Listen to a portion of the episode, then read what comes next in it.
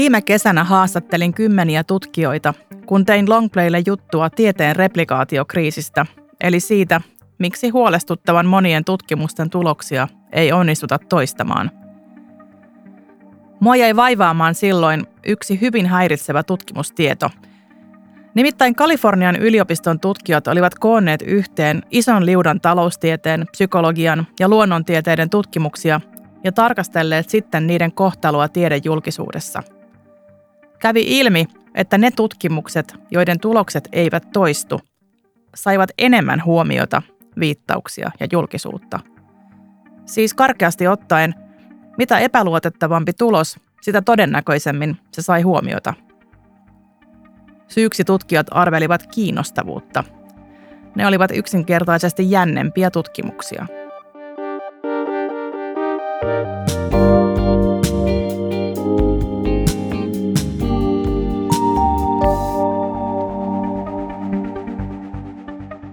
Minä olen Longplayn toimittaja Anu Silverberg ja tämä on Niin totta kuin osaamme. Tässä podcastissa selvitän vieraitteni kanssa, mikä meidän ihmisten tavassa tuottaa tietoa mättää. Tällä kertaa puhumme tieteen huomiotaloudesta.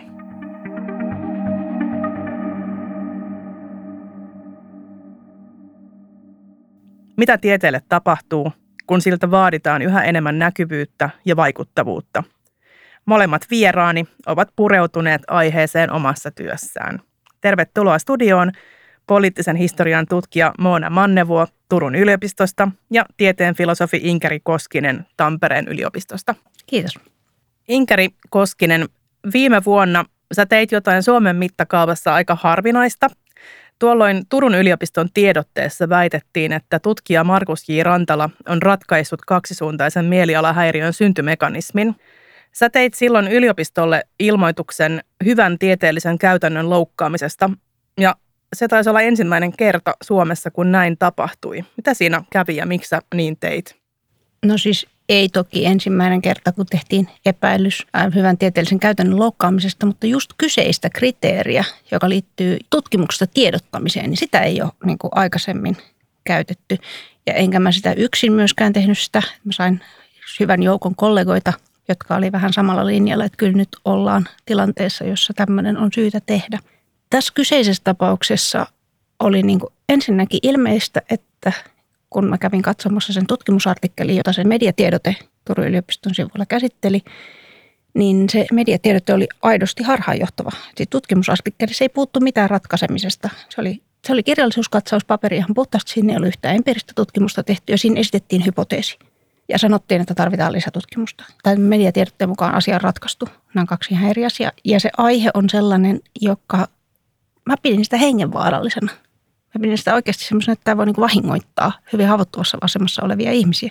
Niin tässä kohti tieteen filosofina oli niin kuin aiheellista lähteä sitä, sitä perkaamaan, mutta siis mun motiivini oli ihan puhtaasti se, että mä olin niin ärsyntynyt, ärsyntynyt toimittajia, jotka nieli sen nahkoineen karvoneen sen tiedotteen, koska se niin kuin yhtään pienintäkään kriittistä silmää, niin jos hän siihen pitänyt pyytää niin kuin saman tien kommentteja muilta tutkijoilta. Mä viime syksynä replikaatiokriisiä tonkiessa, niin törmäsin sellaiseenkin tutkimukseen, vai niitä parikin, joissa kävi ilmi, että kun ehkä oletuksena sekä tutkijoilla että toimittajilla on se, että, että tutkijat on aina va, niin kuin va, tota, varovaisempia ja sitten toimittajat liiottelee, niin näissä selvityksissä kävi ilmi, että itse asiassa silloin kun toimittajat levittää liioteltua tietoja tieteestä jutuissansa, niin se syy on useimmiten itse asiassa se, että ne on kirjoittanut ne juttunsa suoraan sen tiedotteen pohjalta. Ei niinkään se, että ne olisi itse, itse liiotelleet, eli toimittajat ei ole syyllistyneet välttämättä liotteluun, vaan ehkä enemmänkin laiskuuteen. Mutta miten se on mahdollista? Miksi yliopistolta tulee tiedotteita, joissa liiotellaan ihan räikeästi tuloksia?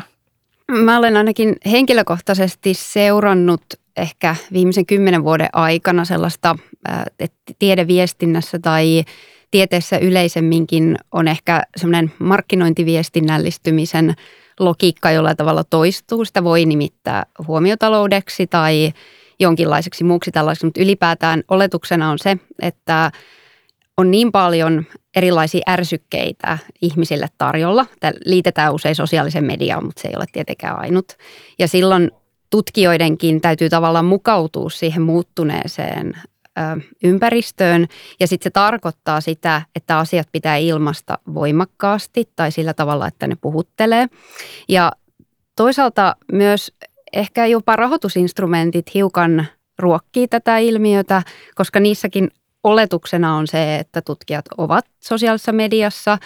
Kaikilla hankkeilla on Twitter-tili. Voitko sä avata, mikä on, mitä tarkoitat instrumentilla tässä? Ää, eri, erilaiset rahoitusmuodot, eli esimerkiksi säätiössä voidaan toivoa, hakea tavallaan vaikuttavuutta tällä.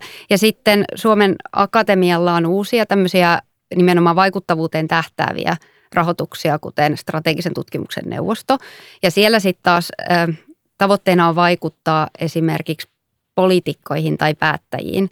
Ja me ollaan Helsingin Sanomien säätiöhankkeessa haastateltu jonkun verran tiedeasiantuntijoita täällä ja se oli mun mielestä jollain tavalla jopa hätkähdyttävää havaita se, kuinka paljon samaan aiheeseen liittyviä tutkimuksia esimerkiksi saattaa olla käynnissä, niin sitten oletus on se, että jotta saa tutk- omalle tutkimukselle näkyvyyttä, siis ei välttämättä yliopistossa, vaan sen ulkopuolella, niin se vaatii myös sen, että, että hyväksyy tavallaan sen, että me pelaamme tässä huomioon talouden ehdoilla. Ja se ei tietenkään johda automaattisesti suuriin ongelmiin tai siihen, että joku toimii automaattisesti väärin, mutta se ruokkii mun mielestä sellaista, mä sanoisin sitä ehkä vähän sellaiseksi sevitteellisyyden kulttuuriksi, että et, et hiukan liioitellaan tai venytellään niitä rajoja ehkä, että saadaan omasta tutkimuksesta kiinnostavampaa.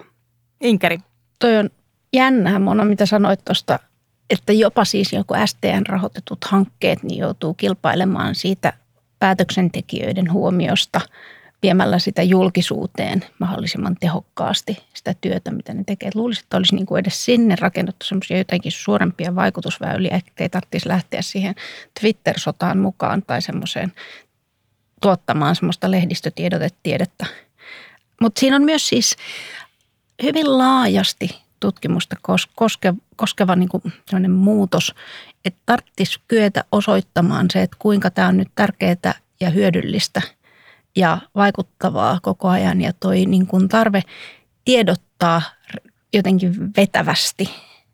Tässä niin kuin kuitenkin meillä tulee koko ajan kaikenlaista informaatiota ja ihan hirveästi, niin se on, se on niin osa semmoista laajempaa vaatimusta, että pitää osoittaa olevansa hyödyllinen. Koko ajan pitää osoittaa olevansa hyödyllinen semmoisella helposti ymmärrettävällä tavalla mielellään. Käytit Inkari sanaa lehdistötiedote, tiede. Voitko määritellä, mitä tarkoitat sillä?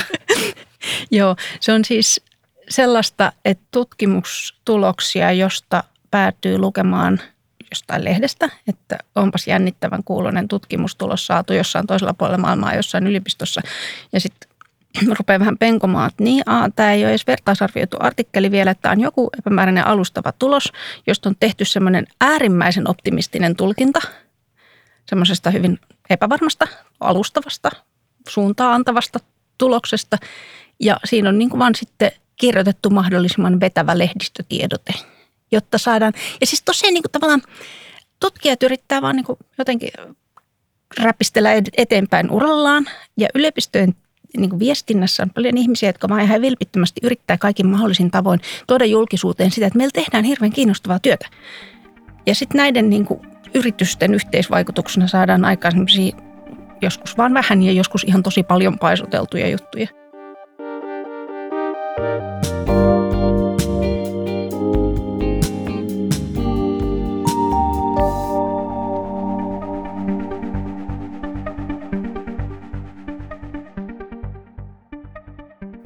Mona Mannevua sanoit, että markkinointiviestinnälle ominaiset toimintatavat niin muuttaa yliopistoa tällä hetkellä. Voidaanko me konkretisoida tätä muutosta ihan pikkaseli, että, että missä kaikessa näkyy käytännössä ja sitten onko, niin kuin, onko kyse uudesta ilmiöstä, milloin tämä on alkanut ja, ja miksi?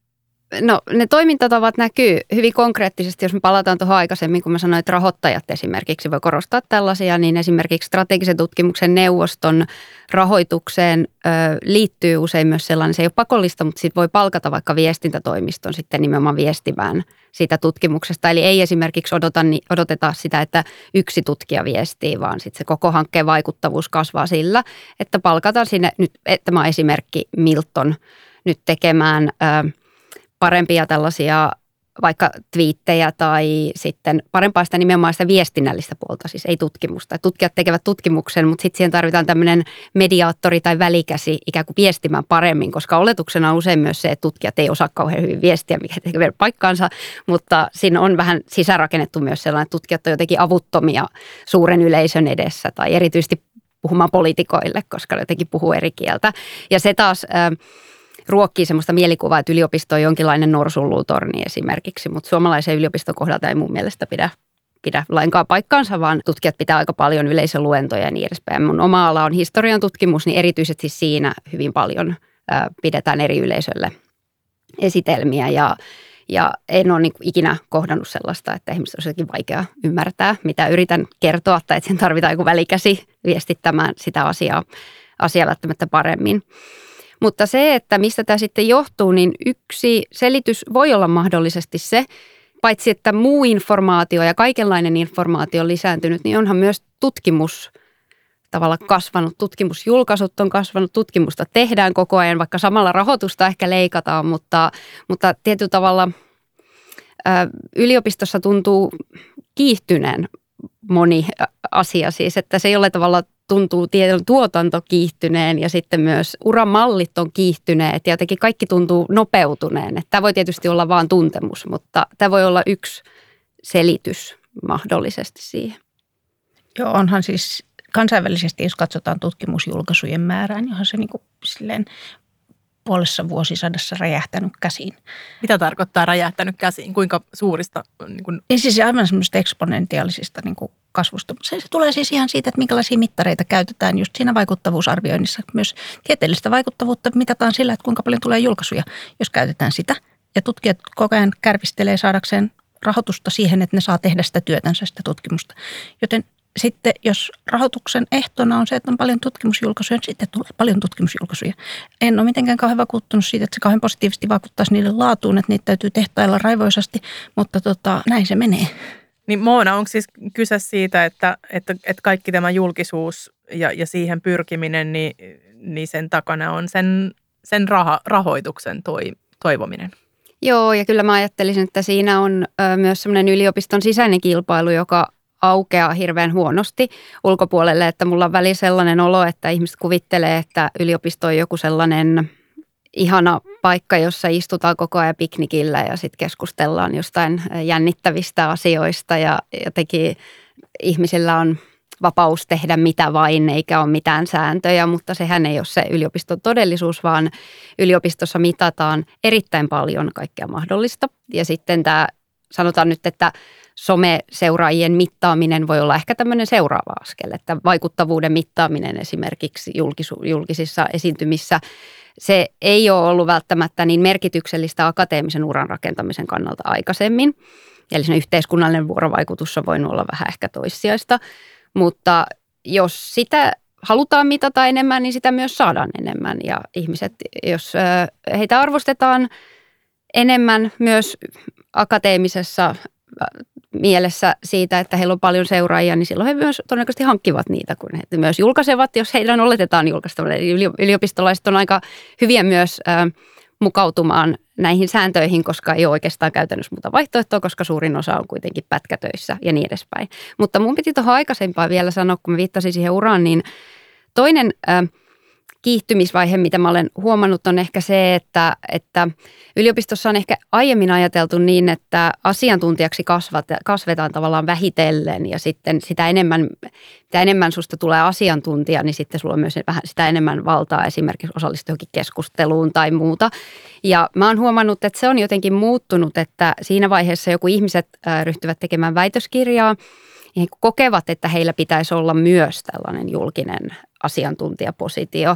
Ja se ei ole välttämättä huono, sehän on tietysti hyvä, että, että julkisuudessa on mahdollisimman paljon akateemisia ääniä, mutta se kasaa myös paineita siihen, että tavallaan ennen kuin on vielä edes valmis asiantuntija jollakin alalla, niin pitäisi ottaa se positio voimakkaasti. Ja se voi johtaa sitten tietysti joskus epäonnistuneisiin ulostuloihinkin tai ehkä jopa tiedeyhteisössä välttämättä arvosteta sellaista, että liian varhaisessa vaiheessa tavallaan esiinnytään jonkun asian asiantuntijana.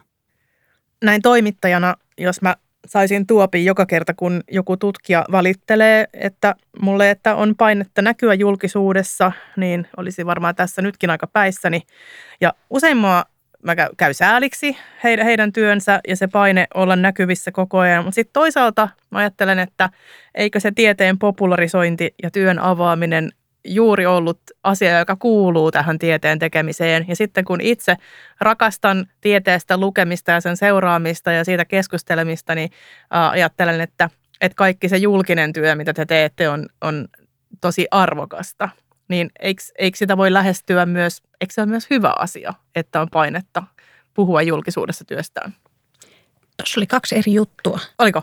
Joo, eli totta kai se on erinomaista, että tota, tutkijat – puhuu julkisuudessa siitä mm. työstään. Mutta se, tarkoittaako se, että olisi hyvä asia, että on painetta tutkijoilla puhua siitä omasta työstään? Niin mun mielestä ei, koska meillä voi olla ihan hirveän hyviä tutkijoita. Meillä on ihan hirveän hyviä tutkijoita, jotka ei millään tavalla ole hyviä julkisia keskustelijoita.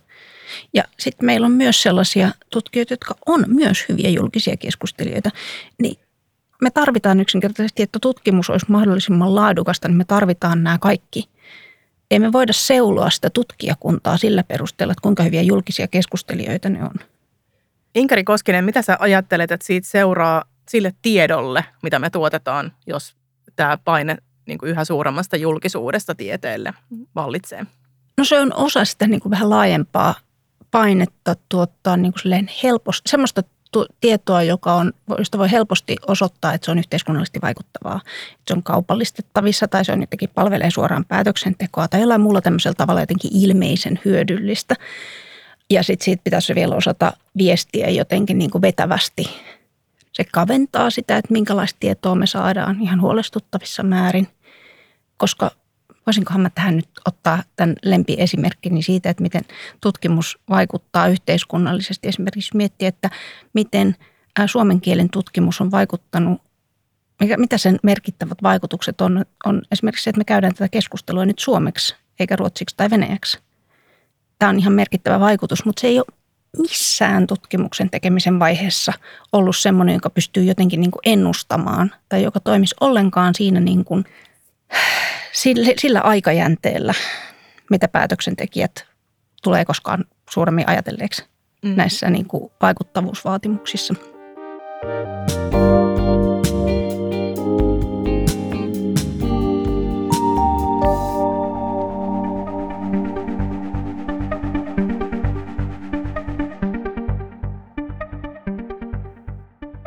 Vaatimukset tieteen vaikuttavuudesta ja ehkä just tämmöisestä hyödyllisyydestä nousee aika säännöllisesti pintaan, mutta ehkä viime aikoina tästä on puhuttu Suomessa aivan erityisen paljon. Viime elokuussa opetus- ja kulttuuriministeriön ylijohtaja Atte Jääskeläinen sanoi Turun yliopiston tilaisuudessa, että tutkijoiden pitäisi rahan pyytämisen sijaan osoittaa, että heidän tekemänsä työ on vaikuttavaa ja lunastaa lupauksensa. Ja sitten sen jälkeen syksyllä taas nähtiin päiväkausien myrsky vesilasissa, kun kansalaiset Twitterissä hämmästelivät Suomen Akatemian rahoituspäätöksiä. Tarkoituksena on osoittaa, että apurahoilla hyysätään kaikenlaista turhaa. Ja silloin tutkijoita vaadittiin nimenomaan niin selittämään, että miksi teille pitäisi antaa veronmaksajien rahoja tähän työhön. Millä mielellä te seurasitte tätä keskustelua, paitsi ehkä ärtyneenä, mutta että mistä, teidän mielestä siinä, mistä siinä keskusteltiin? Millainen kamppailu se oli, Moona Mannevuo? Jollain tavalla tämän tyyppiset keskustelut huolestuttaa minua sen takia, että niissä rakentuu tieteen tekemiselle kaksi tämmöistä eri todellisuutta. Ja toinen on just se todellisuus, jota kerrotaan esimerkiksi rahoitushakemuksissa, jossa kerrotaan, että kaikki mitä mä teen, niin mä oon todella itsevarma, mä olen paras, mä tiedän mitä mä olen tekemässä. Tässä on mun aineisto, mä olen historian tutkija, niin minä menen arkistoon, minä löydän sieltä tämän ja sitten tapahtuu joku asia. Ja sitten on myös ehkä se todellisuus, mikä kerrotaan julkisuuteen – jossa voidaan ehkä vähätellä myös omaa epävarmuutta, koska julki, musta tutkijat myös vähän pelkää omien epävarmuuksien kertomista julkisuudessa, koska ne pelkää, että sitten on seurauksia tieteelle. Siis että se pilaa jollain tavalla tieteen maineen. Vaikka sitten oikeasti se todellisuus, joka on yliopistossa ja tutkimustyössä, mä voisin väittää, että koskee melkein kaikkia aloja, mutta toki puhun siis vaan tämmöisen humanistis-yhteiskuntatieteellisestä näkökulmasta – Mutta esimerkiksi kaikki tietää sen, että kun vaikka menee arkistoon, ei sitä tiedä mitä sieltä löytyy. Sieltä voi löytyä jotain ihan muuta. Tutkimustulokset voi mennä pieleen. Mun ymmärtääkseni myös soluviljelmät voi mennä pieleen. Kaikki voi mennä tavallaan, että kaikki on hyvin epävarmaa. Ja tutkijat puhuu epävarmuuksista aika avoimesti keskenään. Se on kaikille aika itsestään selvää. Mutta silloin kun tämän tyyppinen paine kasvaa, niin siinä on se riski, että tavallaan se alkaa vaikuttaa se ehkä semmoinen hakemusretoriikka myös siihen puheeseen itsestä ja, ja omasta tutkimuksesta. Ja sit sitä, mä, toiv, mä toivoisin niin, että tästä epävarmuutta tuotaisiin enemmän julkiseen keskusteluun mm. ja avattaisiin ehkä sitä asiantuntijapositiota jollain tavalla laajemmaksi ja sitten tuotaisiin enemmän sellaista yliopistossa käytävää keskustelua, että esimerkiksi ei ole yhtä totuutta, vaan monia totuuksia ja sitten niitä kokeillaan ja etsitään uusia näkökulmia. Et tutkijalle käy aika usein niin kuin aloittaa jonkun projektin, niin on itsellä joku tosi voimakas aavistus siitä, mitä tämä on. Ja sitten jos projekti voi kestää niinkin ihanteellisen ajan kuin kolme vuotta, niin yhtäkkiä voi käydä ilmi, että itse asiassa olikin väärässä. Tutkija muuttaa mielipiteitä myös aika usein. Ja tätä ei jotenkin saisi tuoda esiin, vaan pitää olla todella itsevarma koko ajan. Se viime syksyn, täytyy sanoa, että se tuntui myös siis semmoiselta niin kuin petokselta, että jos niin kuin Suomen Akatemiankin suunnalta tulee tota. Mä pidän sitä oikeastaan tiedevihamielisyuden lajina, sitä niin kuin välittömien vaikutusten osoittamisen vaatimusta. Onko se, se niin, onko se jokin uusi asia? Ei se uusi, se on nyt korostunut. Tässä nyt oli muutamia vuosia sitten semmoinen hallitusohjelma, joka oli eri, jossa se oli niin kuin erityisen vitsikkäästi. Siellä ei taidettu puhua. Hallitusohjelmassa mainittiin tiede useampakin kohtaan, koska ei mainittu ilman, että samassa virkkeessä oli joko kaupallistaminen tai innovaatiot tai molemmat. Että tota, se, oli, se oli hauskaa. Vois, mä, mä voin Inkari lainata sun Joo. Tiedepolitiikka-lehden artikkeli vuodelta 2016. Uh, kirjoitit silloin näin, että kuulun siihen joukkoon, jonka mielessä tieteeltä sopii odottaa jonkinlaista vaikuttavuutta. Mutta humanistista tutkimusta puolustavat vastaukset vaikuttavuusvaatimukseen ovat mielestäni yleensä joko kummallisia tai puutteellisia. Voitko tarkentaa vähän tota, että millaista vaikuttavuutta sun mielestä sopii odottaa ja sitten mitä, mitä tämä niinku eri tieteen alojen niinku vaikuttavuusvaatimukset, miten ne eroavat toisistaan ja mitä siihen liittyy? Tuo oli tosiaan taas 2016 toi juttu, mutta ei se nyt ole mitenkään ihan hirveästi vanhentunut. Mä san, puhuin äsken, niin kuin, että tässä on suorastaan niin kuin tietynlaisia tiedevihamielisyyden lajeista kyse. Niin yksi aika yleinen ää, kohdistuu nimenomaan niin kuin humanistiseen yhteiskuntatieteelliseen tutkimukseen, koska kun, kun se ei yleensä tuota esimerkiksi silleen selkeästi kaupallistettavia tuloksia, niin ihmiset on vähän sokeita sille, kuinka valtavan paljon se vaikuttaa yhteiskunnallisesti. Ja ne vaikuttamisen tavat ja niin kuin tiedepoliittisessa keskustelussa paitsi on, että just tämä mun esimerkki siitä, että me käydään tätä keskustelua suomeksi, niin on niin kuin malliesimerkki siitä, että millaisella tavalla humanistinen tutkimus vaikuttaa yhteiskunnassa. Minusta se on tosi iso vaikutus, mutta se ei ole kerta kaikkiaan nyt innovaatiota eikä kaupallistumista. Ja sitten tota, Toinen on se, että kun humanistinen ja yhteiskuntatieteellinen tutkimus on, ää, sä sanoit tuossa mona aikaisemmin, että niin historioitsijoille ei ole mitään ongelmaa puhua myös suurelle yleisölle. Ei olekaan. Mutta tästä seuraa semmoinen niin kuin hämäävä piirre. Että vaikka historioitsija voi puhua todella selkeästi ja ymmärrettävästi suurelle yleisölle, niin se, mikä suurelle yleisölle ei välity, on, että mikä on sen tutkimuksen merkitys sillä tieteenalalla. Jos on perustutkimusta, humanistinen yhteiskuntatieteellinen perustutkimus voi olla, se voi olla niin täysin luettavissa ja ymmärrettävissä suure, niin kuin ihmiselle, joka ei ollenkaan siltä alalta. Mutta sillä ei ole minkäänlaista käsitystä siitä, että mikä sen, niin kuin, mikä sen tutkimuksen os, niin kuin tavallaan paikka on sen tutkimuksen, niin kuin sen alan tutkimuksen laajemmalla kentällä. Miten kun se tutkimus ei ole yksilölaji. Tutkimus ei ole semmoinen yksittäisten sankaritutkijoiden niin kuin tekoja, vaan se on niin kuin todella yhteisöllistä, se on kansainvälistä yhteisöllistä toimintaa. Ja se on silloin, jos se perustutkimus on niin kuin esimerkiksi hirveän teknistä ja ihmiset niin kuin heti tajuaa, että okei, mä en voi ymmärtää tuosta mitään, niin kuin se usein on esimerkiksi luonnontieteessä, biotieteessä, lääketieteessä, tulee paljon semmoista, josta vaan niin kuin, että okei, mä en taju tuosta mitään. Niin silloin ei herää ihmisellä tarve ryhtyä arvostelemaan sitä, että minkä takia tuollaista tehdään, koska ne tajuu sen, että kuinka vähän ne tajuu. Mutta humanistisen yhteiskuntatieteellisen, humanistisen yhteiskuntatieteellisen tutkimuksen kohdalla ihmisillä on niin vähän harhakuva siitä, että että kuinka hyvin he tajuu, mitä siinä ollaan tekemässä. Koska yleensä tämmöiset, niin tämä viime syksyn keissi, mistä sä puhuit, äh, just se nousi aivan käsittämätön haloo, niin sehän oli nimenomaan perustutkimusrahoitusta. Se oli Suomen Akatemian sitä niin kuin kaikkein kilpailunta perustutkimusrahoitusta, mistä siinä oli kyse. Ja sitä arvostellaan nimenomaan sen tieteenalan asiantuntijat arvostelee sellaisia hakemuksia.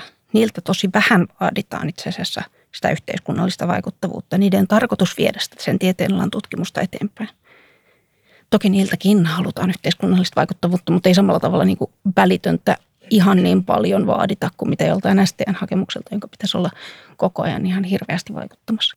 Ja itse asiassa mä voisin jatkaa tuosta vielä sen verran, että, että toinen on se, että, että koska tieteen alat on myös hyvin pirstoutuneita nykyään ja silloin se, että, että joku suurelle yleisölle melko marginaaliselta vaikuttava ala, joka on osa jotain laajempaa tieteen alaa, niin se saattaa vaikuttaa kummalliselta, mutta se itse asiassa voikin muuttaa tai tulla tavallaan sieltä marginaalista muuttaa sitä ehkä jollain tavalla tieteen alla keskiö. Ja tätä on täysin mahdoton. Sitä voi olla jopa mahdoton arvioida saman alan ihmisten.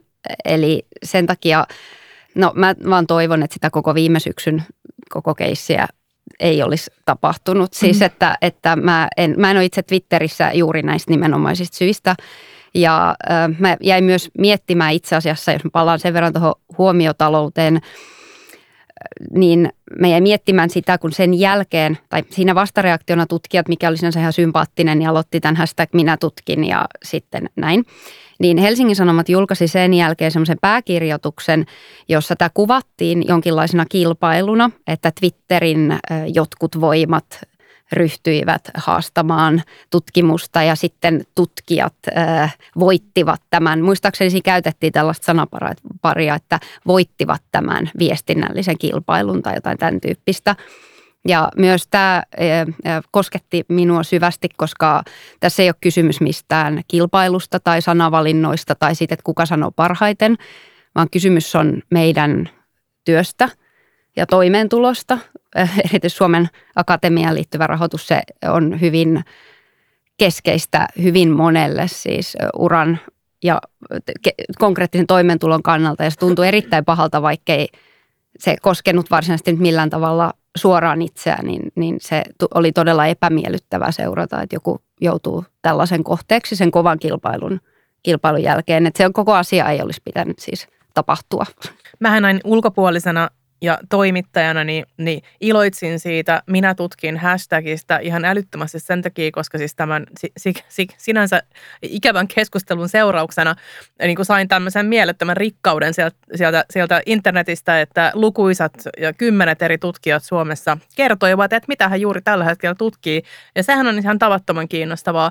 Tästä ehkä mulle tulee mieleen se, mitä Moona Monnevua sanoit aikaisemmin tuossa – liittyen siihen niin kuin vaatimukseen ikään kuin valmiista tiedosta, että jos tutkijoiden keskuudessa paljon puhutaan niin kuin epävarmuudesta ja siitä, miten asiat muuttuu matkan varrella ja näin, niin se, se, on, se on kyllä asia, joka jotenkin puuttuu tiedejulkisuudesta siis myös niin kuin journalismin puolella. Ja toisaalta se ei ole asia ehkä, mitä useimmat journalistitkaan niin kuin toivoo, että, että toimittajien kesken puhutaan aika paljon siitä, että on kurjaa että tutkimuksista ei koskaan saa tietää mitään ennen kuin ne on ihan varmasti julkaistu vertaisarvioidussa julkaisussa. Että tutkijoiden kanssa puhuminen keskeneräisestä työstä ei onnistu, koska tutkijat ei uskalla puhua niistä julkisuuteen ennen sitä. Niin selvästikään tässä nyt siis, että kaikki kaikkia kiinnostaisi sellainen todellisuus, missä me hyväksymme epävarmuuden ja asioiden keskeneräisyyden, mutta jostain syystä elämme maailmassa, missä tutkijat eivät puhu tuloksistaan ennen kuin ne on painettu jossain mustalla valkoisella. Ja, ja tämä julkisuus sitten toisaalta pyörii niin kuin tavallaan sen, sen, sen, sellaisen tiedon varassa, plus sitten vielä, että se huomio, jota tutkimus saa, niin se se kulkee niin kuin näillä ehdoilla. Inkeri Koskinen, mikä tähän olisi ratkaisuna? Kaikki häviävät. Se on aika vaikea ratkaista, koska se, tota, yksi ihan tosi iso syy tuohon on se, että tutkijat ei halua antaa niitä, sitä keskeneräistä tutkimustaan varsinkaan julkisuudesta vääristeltäväksi. Siinä vaiheessa, kun sulla on se tutkimusjulkaisu, niin sieltä voi katsoa, että mitä sä oot sanonut. Sieltä voi katsoa, että mistä siinä oli kyse – Mutta sen sijaan, jos niin keskeneräisestä työstä puhuu julkisuudessa, niin se, se voi olla, että puolet lukijoista ymmärtää, mistä on kyse. Ja se voi olla, että niin kuin 80 prosenttia toimittajista ymmärtää, mistä on kyse. Mutta se, niin kun sen hallinnointi, sen osan, joka ei ymmärtänyt, mistä on kyse ja tekee siitä jonkun semmoisen yliyksinkertaistuksen tai esittää tutkimustuloksena jotain sellaista, mitä se tutkija ei väitä tutkimustulokseksi vielä, niin se on niin kuin oikeasti aika iso ongelma sille tutkijalle. Se, on, se, on niin kuin, se voi olla tutkimuseettinen ongelma, se voi olla ihan tosi iso tutkimuseettinen ongelma, että siitä lähtee sitten keskeneräisestä tutkimuksesta tota, liikkeelle ihan niin kuin perättömiä huhuja. Ja siitä epävarmuudesta puhuminen semmoisella tavalla, että jotenkin hallinnoisi noita kaikkia riskejä, niin se on tosi hankalaa. Mutta suojaako tältä se, että julkaisee vaan niitä aivan valmiita? Tai siis eikö tämä sama asia tapahdu myös niiden vertaisarvioitujen Joo, mutta silloin tutkimusjulkaisujen ei... kohdalla? Joo, mutta silloin tutkija sentään voi sanoa, että niitä, katsokaa, tuossa on se mun julkaisu. Että noin mä siellä sanon, mä en sano näin. On muitakin syitä on, miksi keskeneräisestä tutkimuksesta ei välttämättä voi puhua, mutta tosi usein ne on niin kuin, ää, siihen julkisuuteen liittyviä tutkimuseettisiä syitä. Moona Mannebo, onko sulla ratkaisua tähän? No, mulla ei ole vars, varsinaista ratkaisua tähän, mutta, mutta se on kyllä, jos nyt unohdetaan se, että, että, että tutkimuksesta ei voi puhua jostain eettisestä syistä mm. tai muista aikaisemmin, jos, jos mietitään vaan sellaista, että halua, jos ajatellaan, että on semmoinen todellisuus, jossa ihmiset voi valita, että haluavatko he kertoa, niin mun mielestä kyllä myös sitten erityisesti sosiaaliseen mediaan liittyvä keskustelu on sellaista jollain tavalla aika, se on täynnä pelotteita tai vähän sellaisia uhkia, että tavallaan siinä on myös tulee mukana sellainen mielikuva, että julkisuus ei ole tutkijalle pelkästään hyväksi. Ja mä luulen, että se vaikuttaa myös siihen, että, että itseään alkaa vähän sensuroimaan jo etukäteen. Tai siis, että mä en, ainakin itse siis en ole Twitterissä eikä kauhean innostunut edes menemään sinne, mutta mullakin on niinku sellaisia mielikuvia millaista siellä on ja mitä tapahtuu, jos mä innostun twiittailemaan keskeneräisistä. Vaikka mun tutkimusaiheet eivät välttämättä kauhean kuohuttavia, kun mä tutkin työterveyden historiaa, mutta, mutta jotenkin, että jos mä jonkun löydöksen twiittaan, niin mä niin kuin ehkä jo mielessäni käyn läpi sellaista skenaariota, mikä välttämättä ole edes todellinen. Mm. Mutta, e, ja siinä mielessä voisi ehkä miettiä, myös, että, että tavallaan vaikka se on tosi hyvä, että keskustellaan esimerkiksi tutkijoiden kohtaamasta vihapuheesta, koska se on aito ilmiö ja myös poliitikkojen kohtaamat, niin mä oon haastatellut esimerkiksi suomalaisia poliitikkoja tästä aiheesta tai tehnyt tutkimusta ja, ja kysyn heitä tästä aiheesta, niin se ei kuitenkaan kohdistu kaikkiin samalla tavalla, vaan ylipäätään tiettyihin aiheisiin tai se on sukupuolittunut ilmiö jossain määrin ja muuta. Mutta et, et sitä, mä itse mietin paljon sitä, että mistä tämä tulee tämä varovaisuus – ja mitä sille oikeastaan voisi tehdä ja mitä mä varsinaisesti pelkään tai mikä se on se. Ja mä uskoisin, että yksi syy on se, että vaikka sitä tuntuu monen olevan vaikea käsittää, niin yliopiston työ on hyvin kuormittava, varsinkin jos on pätkätöissä. Niin tässä on kuormituksia aika monelta suunnalta. Niin mä ajattelen, että mä itse ainakin, niin mä en niin kuin varsinaisesti pelkää, että siellä somessa olisi vaikka mulle joku uhka, vaan siis mä pelkään sitä, että siellä tapahtuu jotain sellaista, mikä kuormittaa mua äärettömän paljon. Joka et, vaatii sua reagoimaan tai olemaan läsnä silloin, niin. kun et halua. Joo. Et siihen ei riitä resurssit. Ja sitten toinen, toinen syy on aika tämmöinen yksinkertainen, joka liittyy taas tähän yliopistolliseen kilpailuun ja semmoiseen aika ö, kovaan tahtiin myös se, että voi olla myös niin, että osa ihmistä ei halua puhua keskerästä tutkimuksista, koska eivät halua, että joku muu nappaa niistä jotain. Ja tämä on varmasti marginaalisempi syy, että mä en usko, että tämä on välttämättä niin kauhean yleinen, mutta just, että, että mä oon niinku itse esimerkiksi kohdannut kuitenkin sellaisen tilanteen, että on kirjoittanut politiikasta.fi-sivustolle tekstin, jonka sitten myöhemmin sama tapasta juttua löysin niin kuin kollegan julkaisemasta artikkelista ja sitten otin asian esiin ja sanoin, että tuntuu epämiellyttävältä, että, että mä haluaisin keskustella tästä. Ja sitten hän esimerkiksi kommentoi siihen sitten niin, ja tämä on suora lainaus, että politiikasta verkkolehdessä julkaistu artikkeli on suomenkielinen ja vertaisarvioimaton, joten ei ole mitään pakottavaa syytä viitata siihen kansainvälisessä tiedejulkaisussa. Eli tässä on sitten tämmöinen, että vaikka siis oikeasti kaikkiin, jos vaikka pidän esitelmän jossain ja minulla on PowerPoint-kalvot ja joku ko- kokee niistä suuren inspiraation, niin kyllä oletuksena on sitten se, että se vaikka tavallaan mainitaan, mutta että niin kuin mä sanoin, niin yliopistoyhteisöön, mikä se lintukoto välttämättä, niin joku voi myös varoa tämän tyyppisiä asioita.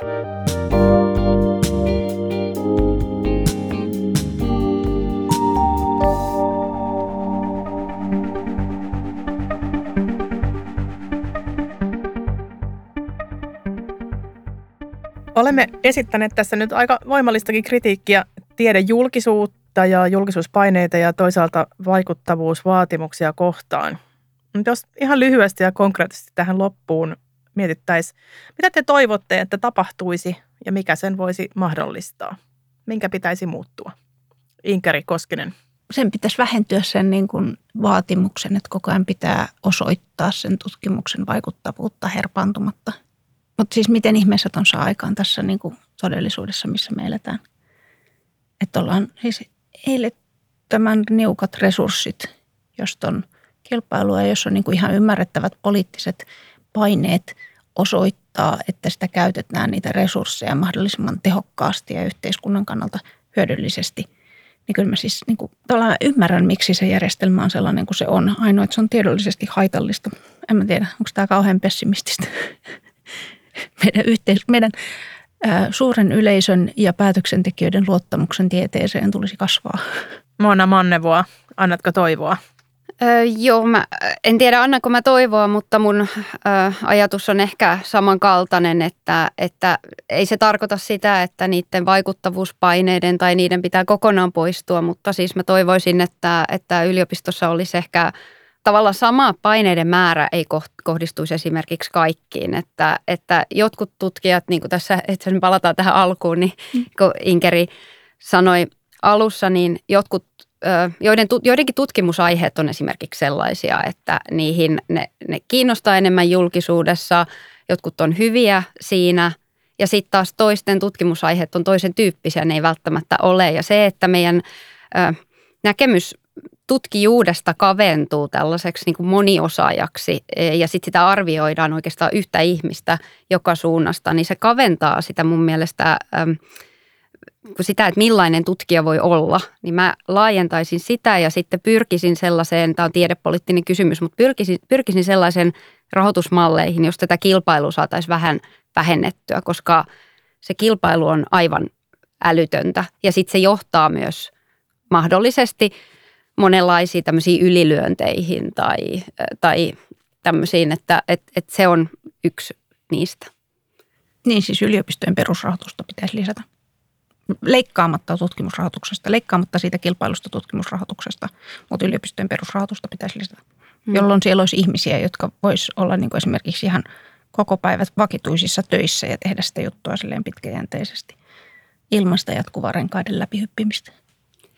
Ja sitten vielä yksi asia, minkä itse asiassa Inkeri nosti aikaisemmin esiin, mikä on erityisen tärkeä, niin tämmöisestä minä brändäystä vahvistavasta kehityksestä pitäisi ehdottomasti luopua, eli tästä puheesta huippututkijoista tai erinomaisista yksilöistä, koska tiede ei ole sen tyyppistä, ja tämä kilpailullinen asetelma tavallaan korostaa sitä, ehkä jopa someseuraajien, että kenellä on paljon niitä, niin se, se, se voimistaa semmoisia epäterveitä kehityskulkuja, että, että kyllä se semmoinen tiedeyhteisön merkityksen korostaminen, korostaminen, niin se on ehkä mun mielestä se, nämä on kauhean tämmöisiä epäselviä tapoja, että miten nämä nyt varsinaisesti tehdään, tehdään, mutta ei ne välttämättä ole, koska nämä on tiedepoliittisia kysymyksiä. Tässä on kysymys tiederahoituksesta, että mm. se on politiikkaa, joten sitä on mahdollista silloin tehdä toisella tavalla kuin sitä tehdään nyt. Inkari Koskinen ja Moona Mannevoa, kiitos, että tulitte vieraaksi. Seuraavassa jaksossa pureudutaan tieteelliseen julkaisemiseen. Se vasta erikoinen systeemi onkin. Minä olen Longplayn toimituspäällikkö Anu Silverberg ja tämä on niin totta kuin osaamme.